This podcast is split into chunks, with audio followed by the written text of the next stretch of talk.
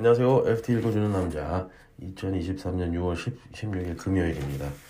참 서울 날씨가 뭐 최고 최고급입니다. 더 이상 좋을 수가 없는 날씨입니다.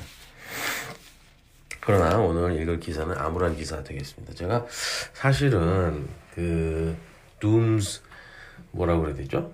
그 비관론자 있잖아요. 비관론자. 그걸 뭐라고 그러더라?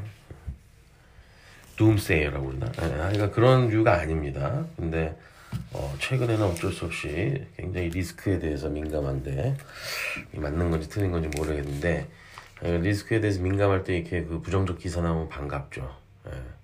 스스로 리인포싱하는 바이어스가 생기는데 이런 것도 조심하긴 해야 됩니다. 어쨌거나 오늘은 저기 니콜라이 마르코브라는 어, 픽텟 저기 프라이빗 뱅크입니다. 픽텟 애셋 매니지먼트의 시니어 이코노미스트 선임 경제학자 되겠습니다.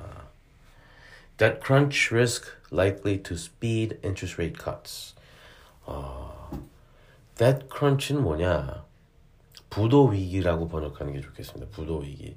채무가 너무 많아서 크런치가 오는 겁니다. 부도 날까 말까 날까 말까 이런 거. 이자를 이자를 낼 수 있을까 없을까 막 이런 상태 되는 거. 그래서 이런 상태가 되면 금리 인하가 어, 조속히 진행될 수 있다. 이게 나쁜 뉴스인지 좋은 뉴스인지 잘 모르겠죠.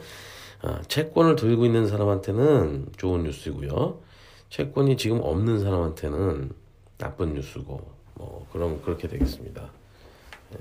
왜냐면 금리 인하가 빨리 된다는 건 그만큼 이제 채권 가격이 위로 튈 수 있는 그런 이제 기회가 온다는 의미이기 때문이죠. 예. 어, Pity the poor bond investor. After suffering devastating double-digit losses in twenty twenty-two, the fixed income market remains more fragile than at any point since the subprime mortgage crisis. 예.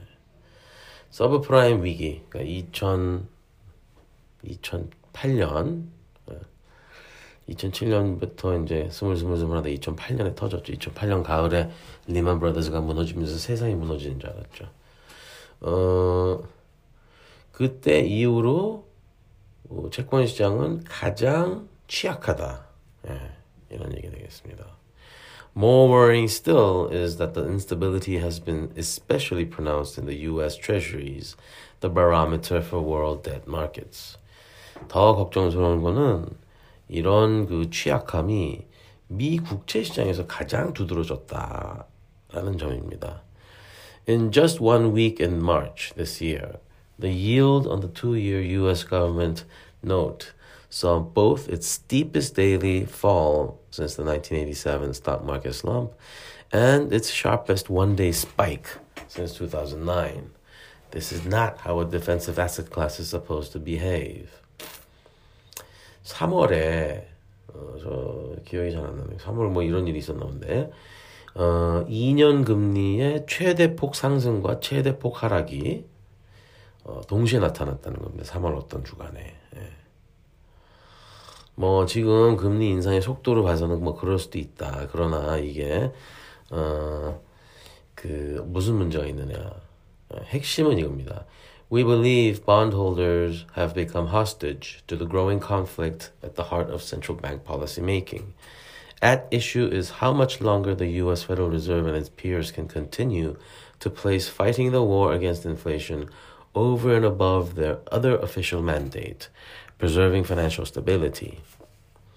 채권 시장이 지금 불안불안한 이유가 있다. 뭐냐면 중앙은행이 두 가지 그 사명 중에 어, 지금은 물가 안정에 상당한 어, 비중을 두고 정책을 피우고 있는데 그렇게 되면 금융 안정성이라는 걸 지켜야 되는 그 두 번째 미션을 달성을 못할 수도 있죠. 금리를 너무 세게 올리면.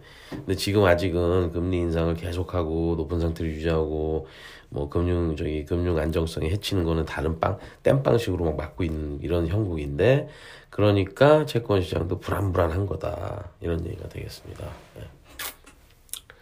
In our view, the shift in policymakers' priorities could come sooner than many investors think. 어, 이 픽텟 생각에는 의외로 어, 금리 인하가 더 빨리 올 수 있다. 예. 어, 근데 그, 그,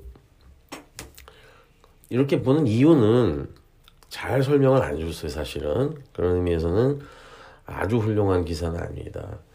이분이 사실은 이 얘기를 하고 싶은데 앞에 딴 얘기를 한 것 같아요. 사실 이분이 하고 싶었던 얘기는 이건 것 같습니다. 지금 모든 나라, 대부분, 아니, 그러니까 모든 나라, 대부분의 나라들이 그 코비드 때문에 일어난 국채 증가, 거기에 이제 이자를 계속 내야 되는데, 그, 그 정부들도 이자를 내야 되는데, 그, 금리가 상승하기 때문에 이 사람, 이 정부들의 이, 이자 부담 비율이, 이자 부담의 어떤 강도가 세져서, 어, 정부들의 장기적인 채무 건전성이 상당히 나빠져 있다. 이 얘기를 많이 합니다. 미국, 뭐, 영국, 심지어 스위스. 그래서 이 나라들이 전부 다 금리를 내리지 않으면 안 된다. 이런 계산을 하셨어요.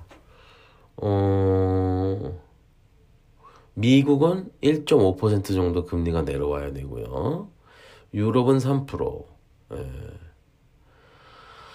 예. 이렇게 계산까지 다 하셨어요.